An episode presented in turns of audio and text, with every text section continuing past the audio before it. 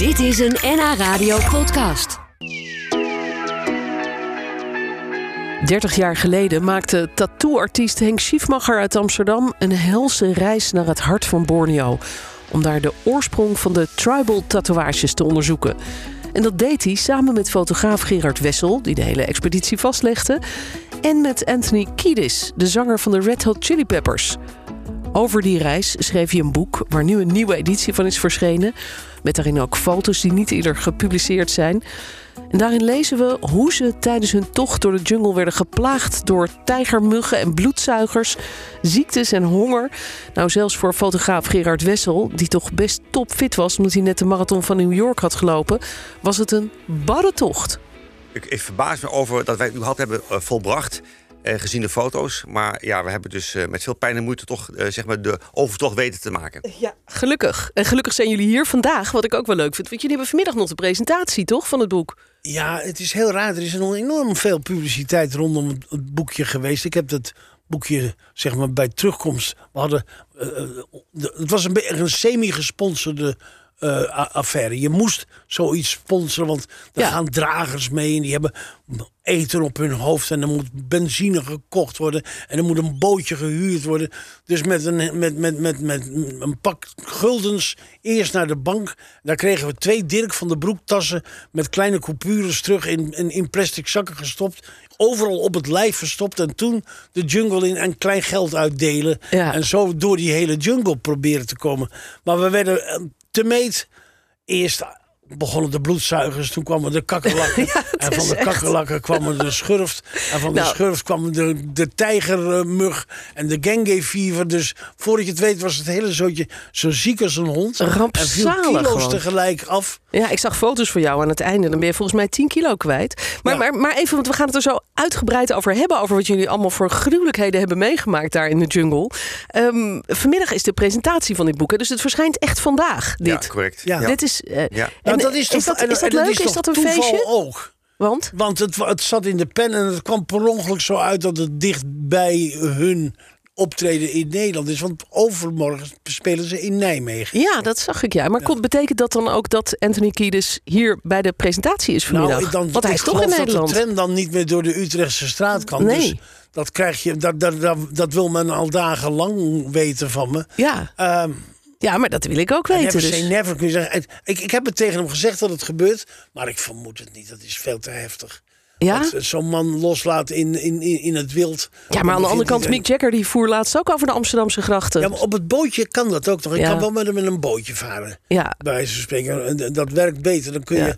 niet, niet direct. eh, Maar is, maar is hij in de stad? De- heb je hem ja, gesproken ja, ja, al? ik heb net van, eh, eventjes een, eh, een, een lunchje. Ik, ik zag hier een frikandel, die heb ik niet genomen. Maar ik had, want ik had al een oestertje en een... eh, eh, ik heb even bij de ijsbreker met hem zitten lunchen. Oh, echt? Ja. Met Anthony Kiedis. En, en ging dat goed? Of stonden daar ook gelijk hoorders ja, mensen hij voor het had raam? een karretje bij zich, want hij had zijn been kapot gemaakt al springend in Barcelona. dus er had een, een, zat er een vervoer. Het is heel grappig, ze hebben zo'n man bij zich die alles kan regelen. Ja, ja. Sam, en die regelt dan zo'n karretje waar hij dan een beetje op kan zitten. Om zo zijn been te sparen, om toch nog een keer de clown uit te kunnen hangen in Nijmegen. Jeetje. Maar dat is natuurlijk op langzamerhand worden die heren ook wat ouder. Ja. En dan worden dit soort eh exercities Strapatsen. pure topsport. Ja, inderdaad, ja. Maar je hebt dus net lekker met hem geluncht, met Anthony Kiedis. En eh, was jij daar ook bij trouwens, Gerard? Eh, nee, nee, nee, Nee. nee. Henk heeft echt een hele goede relatie met hem en drie. Ik wat minder. Eh, maar goed. eh, Sinds die reis. nee, nee. Maar, nou, goed, Henk was echt bevriend met Anthony. Ja, en ja. eh, nou ja, kijk, eh, Anthony had, eh, had een camera gekocht bij de reis. Maar gek genoeg, al na één dag begaf zijn camera uit. Eh, en ik had natuurlijk eh, een, een- mijn camera's bij me en een rugzak, een waterdichte rugzak. Ja. Dus ja, ik was eigenlijk de enige toegewezen persoon om die reis te kunnen vastleggen. ja, Nou, dat was en dat heb je ook taak, gedaan. dat was. Daarom was je mee. Ja. Dus eh, ja, in het begin was Anthony een beetje afwijzend, Ja. maar op een gegeven moment was hij toch heel welwillend en hij ging Ja. niet poseren. En, Ja. eh, Nou, we- maar we zijn niet zo close friends als ik met Henk, eh, zeker niet. Nee, ik ga praten met Henk Schiefmacher en met fotograaf Gerard Wessel. Wat hebben die met elkaar te maken? Nou, 30 jaar geleden maakten ze een eh, helse reis. Samen met zanger Anthony Kiedis van de Red Hot Chili Peppers trokken ze naar de binnenlanden van Borneo op zoek naar de oorsprong van de tribal tatoeage. Nou, over die barre tocht, want dat was het, die ze maar net overleefden, schreef Henk Schiefmacher al een boek. Dat nu is heruitgegeven met allemaal niet eerder gepubliceerde foto's erin van Gerard. En dat wordt vanmiddag gepresenteerd. En uh, nou, misschien, heel misschien is Anthony Kiedis daar wel bij. Oh, je weet het maar nooit. Ik hoop het voor je. Weet, weet. Leuk zou dat Ik, zijn. dat zal wel een vertoning zijn. Ja, nou, dan, gaat, dan kan de tram niet meer door de Utrechtse straat heen. Nee. Ehm, ik denk Hij heeft het boek al wel even gezien, hè? Je hebt het ja, aan ik heb hem er gegeven. vanochtend eentje aan hem gegeven. Hij had het eerste boekje natuurlijk al gezien. Maar hij vond het erg leuk om nog weer nieuwe foto's te zien. Ja. Want ook bij hem is de pijn al wat gesleten. Eh, eh, dat, dat heeft best nog wel even...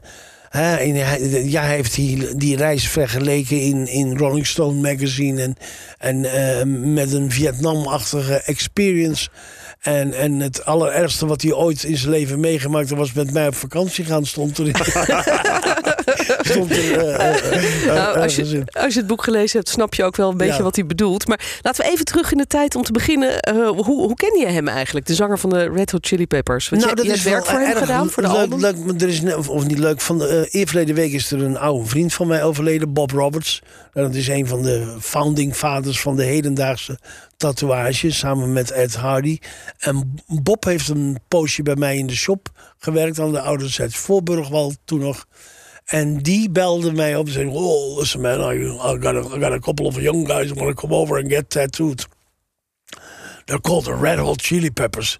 En ik dacht van, de, de Cats waren toen actief. Ik dacht, nou, dat is zo'n soort band. Dus ik verwachtte eigenlijk een aantal rock'n'rollers.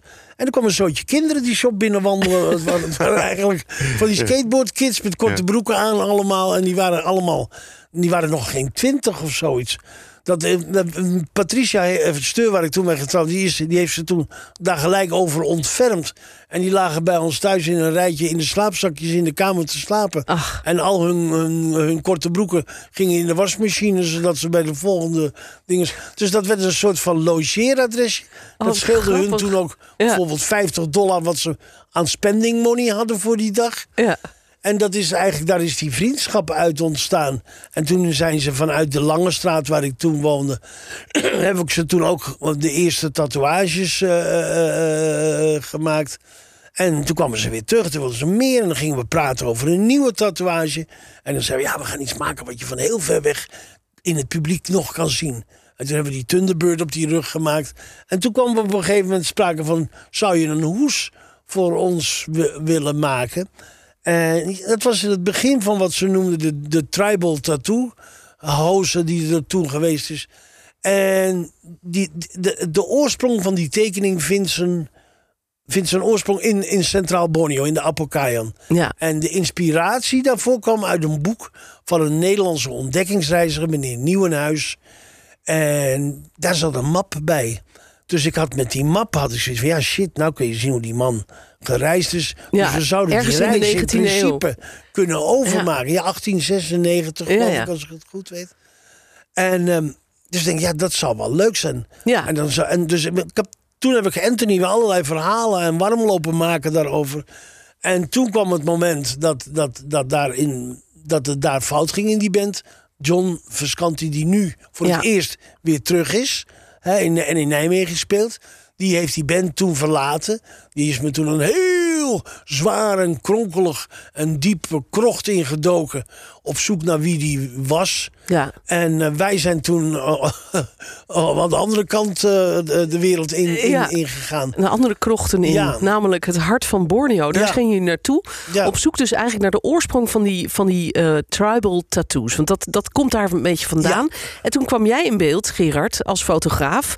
Eh, had jij gelijk zin om mee te gaan? Eh, dacht je van Nou, nou... kijk, ik kende Henk natuurlijk vanuit de Langerstraat, waar ik vroeger stage liep bij fotograaf Bart van Leeuwen. En Henk woonde boven de, de studio. En dus zo, zodoende kende ik Henk. En ik werkte inmiddels bij een nieuwe revue als, als, als fotograaf. Ja, en ik reisde heel erg veel. En Henk was zo slim om, eh, om een fotograaf mee te nemen. Dus ik werd gebeld of ik zin had om eh, die reis te fotograferen. Ja. Dus ik heb dat bij een nieuwe revue voorgelegd. En dat- die vond dat een eh, fantastisch plan. Ze vonden het wel een beetje aan de dure kant, eh, gezien de kosten die, die dat eh, met zich meebracht. Maar uiteindelijk eh, ging ik mee als fotograaf. En eh, Ja, eigenlijk een beetje zoals ook die, die Nederlandse etnoloog waar je dat boek van had. Ja. Die nieuwe huis, die, die ging ook natuurlijk met een heel gevolg er daar zat in de er tijd heen. Met een tekenaar. Een groep jongens bij op die schepen ook al. Hè. Er was iemand die altijd netjes kon natekenen. Er was iemand die Ja. de boel in kaart bracht. Er Ja. was iemand die moest, weet ik veel, die sprak de lokale taal. Dus onze andere jongen die meeging, Simon, was eigenlijk iemand die nog. Die was, al, was alleen nog met zijn moeder naar Oostenrijk geweest met de bus of zoiets. Maar die, dat was een heel fanatiek lezer over dit gebied. Dus die kende al die boeken over Bonnie. Ik denk dat is Ja, ook, ook best nog wel een leuke toevoeging. Achteraf Dus aan het moet team je lag het niet. constateren dat je beter mensen kunt meenemen die zo rondom de 1,60 zijn. En niet mensen die 1,83 of 84 zijn. Want die heeft dan maat 47 of 48. Hij trapte die hele jungle aan fladden. En overal waar wij omhoog moesten komen, was alle vegetatie al weggetrapt. En moesten wij door de modder omhoog. Of je kreeg uitkijken dat je niet een klap achteruit van die enorme schoenen van Simon. Ja, maar toch, was het een goede reispartner, Henk. Want hij, was, eh, hij, hij kon zich makkelijk aanpassen. Hij was niet echt een van de handigste. Hij was de eerste die de weg kwijt was. Ja, precies. Maar toch, het was hij toch wel een van het team uiteindelijk. Dus eh, we- Ja. ja, dat ging wel. Ja, en jij wordt zelf, jij wordt zelf Gerard, Ja, thuis.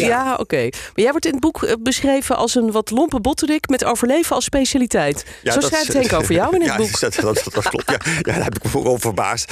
Maar, maar, maar, maar goed, dat is Henk zijn mening. Nou ja, er moet een boek geschreven worden, dus je moet ook een deel paar dingen. Er staan wel meer Ja. dingen in die Nee, enigszins kijk, Ik had zijn. ook een boek kunnen schrijven. Had ik mijn eh, ervaring kunnen opschrijven. Maar dit is het boek voor Henk. Dus Ja, eh, dat ja, vind ik allemaal prima. Ik daag je uit om alsnog een. Nee, maar. Ja, maar goed, ik, ik had natuurlijk wel goed voorbereid. Ik had, een, ik had, een, ik had in het boek staan, ik had een Samsung koffer meegenomen. Dat klopt. Want die, die, ja, Dat is niet nou- heel handig in de jungle, toch? Nee, maar, maar in die koffer zat een waterdichte rugzak. Ah, oké. Dus die, had, eh, die had ik meegenomen. heeft voorbereid. En nou daarin zat mijn, ik zat mijn camera en mijn rollerflex. Dus ik, had, ik heb de hele trip, die paar weken in de jungle, kon ik fotograferen. Want Ja. alles bleef droog en alles bleef functioneren. Je hebt naar behoren gepresenteerd. Precies. Dus, eh, en Henk kon goed poseren, dus het ging Ik fantastisch. zie hem echt aankomen op dat vliegveldje in het donker. Zo'n- en dat is een, dan moet je over zo'n soort papercup-achtig dingetje land daar heen en weer schudden. En wat komt er af? af? Een Samsonite. Ik zeg, wat de fuck hebben jullie nou meegebracht? Een, een roze. We gaan de jungle in. Nee, nee, ik was, geen- hij was, hij was gewoon, dat is een donkerblauwe website. Nou goed, ik had de hele Nou wereld ja, over. Ja, Maar, jij- maar dat maakt helemaal niet uit. Het Nee, gaat erom. Jij hebt je fototoestel droog gehouden, Ja, want er zat dus een waterdichte rugzak in. Dat was dan wel weer goed bedacht. De rest Ja. van jullie uitrusting, lezen we in het boek, was niet helemaal eh, wat hij zou hebben kunnen zijn. Daar horen we zo dadelijk meer over. Dan eh, praten we nog even verder over jullie helse expeditie. En ik praat nog even verder met Henk Schiefmacher en Gerard Wessel over hun barre tocht naar de binnenlanden van Borneo. 30 jaar geleden was dat. En ze gingen toen samen met de zanger van de Red Hot Chili Peppers op zoek naar de oorsprong van de tribal tatoeages. Ja, en dat werd echt een barre tocht. Vandaag verschijnt een nieuwe editie van het boek dat, eh, dat jij daar al eerder over schreef, Henk. Eh, de titel van, dat, van, die nieuwe, eh, van die nieuwe editie is Borneo-expeditie, een uiterst onaangename en angstaanjagende overlevingstest. Dat klinkt al vrij gruwelijk. En als je het boek leest, is het dat ook. Maar wat was jullie grootste beproeving? Wat was het zwaarste wat jullie daar allemaal meemaakten? Want er waren bloedzuigers, er waren muggen met knokkelkoorts. Er Nou, die waren... klokkenkoorts, dat was wel een stevige, denk ik. Die maakte dat je, je... Je kon niet meer goed naar de wc. Dus je moest in een nacht ging je er drie keer uit om te kotsen en te schijten en alles door elkaar heen. Dus dat maakt het ongemakkelijk. Eh, eh, je, je leest ook als bijvoorbeeld mensen dysenterie of zoiets in de jungle krijgen, dat dat een gevaarlijke jongen is. Ja. Die droogt uit en eh, er blijft niks in. Elke slok water die je die stort er meteen doorheen. eh, Ja. Dus dat is, dat is gevaarlijk. En dat had die knokkelkoorts ook. Daar, ho- daar komt nog bij een koorts, dus een pijn in je botten en in je gewrichten. En dat opgeven van je gal, dus er komt allemaal gele gal uit. En, en barstende hoofdpijn, dus dat zijn Ja. geen eh, eh, prettige dingen. Nou, Die ik- andere ik, dingen ik, die ik had er minder last van. Maar kijk, ook de natuur was onvoorspelbaar. Ik weet nog goed, we hebben op een avond hadden we een kamp gemaakt in een rivierbedding. Op een gegeven moment eh, hoorden we op in de verte hoorden we onweer en gedonder. En, en een half uur later hoorden we water. En toen bleek op een gegeven moment dat, dat wij, eh, wij, wij, wij eh, het water kwam omhoog. En binnen een half uur was het water twee meter gestegen. Wij moesten dus eh, onze slaapzakken pakken. En echt voor het water vluchten de rivierbedding omhoog. Dus wij sliepen als het ware de rest van de nacht zittend Jeetje. aan de rand van de rivierbedding. Om, om, te, om maar te zorgen dat wij dus dat, dat water eh, eh, konden ontwijken. Ja. Ja, maar dat waren wel dingen waarvan we op de hoogte waren dat die konden gebeuren. Ja. En dan die Want bloedzuigers je- nou nog. ja, je, je moet dat. Je kon die tocht alleen maar maken in, in de regentijd. Want in de regentijd kun je zo ver mogelijk met een bootje komen. Anders dan Oh, wordt ja. die wandeltocht nog langer. Ja, we hadden dus. Ja, die rivier wordt dan heel wild en onvoorspelbaar. Het regent zo hard. Soms zijn de druppels zo groot als bierviltjes. En dus je Ja. krijgt kletters water voor je kop. Eh, en, en, en, en, en, en ja, dan, en, en dat bootje, totdat het bootje niet meer verder kan. En dan het, het woud zich boven je sluit. En dan Ja. wordt het allemaal wat stiller. En dan, dan, dan langzamerhand... Maar ja, kijk, dagenlang regen, dat gaat moment dat de kost van je humeur. Hè? Ja, dat een kan me voorstellen, dan- ja. Je kleren worden niet meer droog. Eh, ja, je moet gewoon door. En zeg maar, de expeditieleider, ja, die geeft het tempo aan. En ja, pas als hij zei, we stoppen, dan konden we stoppen. En dat gebeurde niet vaak, begrijp ik. Nee, maar kijk, zo'n Nieuwenhuis, die had, die, die had geloof ik 150 man bij zich of zoiets. Ja. Dus die was de baas. Die zei van, zet dat tent daar maar neer. Dan gaan we daar slapen. en dan sluit ik mij in de armen van Morpheus of zo. Is dat niet dan. dus, de, van dat, dus die man heeft, dan, die is de baas. Wij waren al lang niet meer de baas.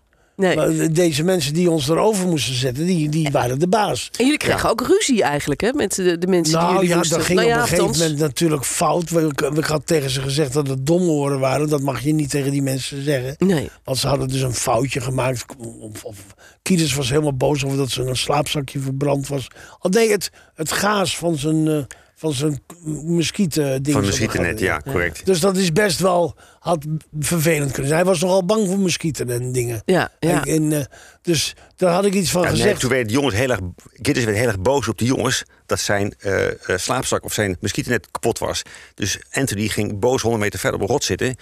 Eh, hij uit zijn ongenoegen, ja, en dat, en dat pikte die jongens niet. Ja, ja. zoiets van, nou, maar dat pikken we niet. Nee. Nee, maar dus dan zit je midden in de jungle, krijg je ruzie Ja. met jullie gidsen, die de enige zijn die de weg weten. Nou, dat was niet zo Het erg als, we, als we beter hadden kunnen communiceren. Maar we kregen ongeveer twee A4'tjes volgeschreven in het Maleis.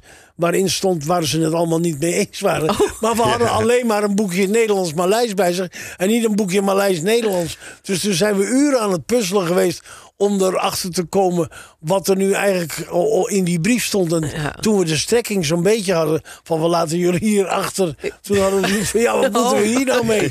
Ja. Dat we, ik kan me nog wel herinneren dat we toen toch wel een beetje onrustig Ja, zijn gaan Maar, slapen. maar zijn jullie sowieso, want uiteindelijk liep het allemaal goed af. In de zin dat jullie zijn hier en Anthony die treedt eh, morgen op in Nijmegen, die is er ook. Eh, ehm, hè, die, die, je beschrijft trouwens wel heel grappig in het boek hoe hij op een gegeven moment zo wanhopig is dat hij een helikopter laat komen om jullie nou, daar dat uit te halen. Verstandig aan gedaan. En dat is heel verstandig geweest, want hij was hartstikke ziek ook.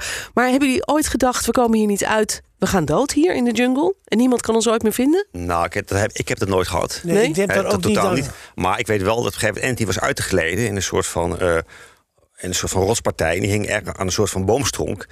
En ja, die, onze dragers die waren niet genegen hem te helpen. Oh, echt? En het, ja, het was toch, eh, als je dat loslaat, dan was je waarschijnlijk ter pletten gevallen. Want het was echt een behoorlijk, eh, behoorlijk ravijn. Dus dat, dat schetst een beetje de sfeer aan eh, in, in het kamp. Ja. Maar op een gegeven moment, de laatste paar dagen werd het beter. Eh, Ja, daar hebben ze nog wel een zakmes en een verrekijker voor moeten beloven. en, en een slaapzak aan, de- aan de oudste drager. Je moet, Oh, wat een dus nee, het was niet zonder gevaar. Nee, nee. En, ehm, Zou je het nu nog een keer doen? nou ja, Nee, kijk, nee, dit- kan dat- dat niet. We kunnen nu een nachtje door het Vondelpark lopen met z'n tweeën, maar dan houden het op. heb ik een wandelstok bij me, maar ik, nee, dan moet je toch wel iets. Het was best wel een, op, tot een bepaalde hoogte iets onverantwoord. Ja, Eh, maar, maar, toch een, een ervaring die je nooit meer zal ik- ik- vergeten maar als je me 30 jaar teruggeeft, dan eh, ga, ga ik meteen. Ja? Ja. Ah, dat toch wel. Goed, nou, alle details over deze eh, bizarre monstertocht eigenlijk door het binnenland van Borneo... lees je terug in het boek Borneo Expeditie, geschreven door Henk Schiefmacher. Een nieuwe editie die vanmiddag wordt gepresenteerd. Dank dat jullie er waren. Graag gedaan. Dit was een NH Radio podcast. Voor meer, ga naar nhradio.nl. Radio.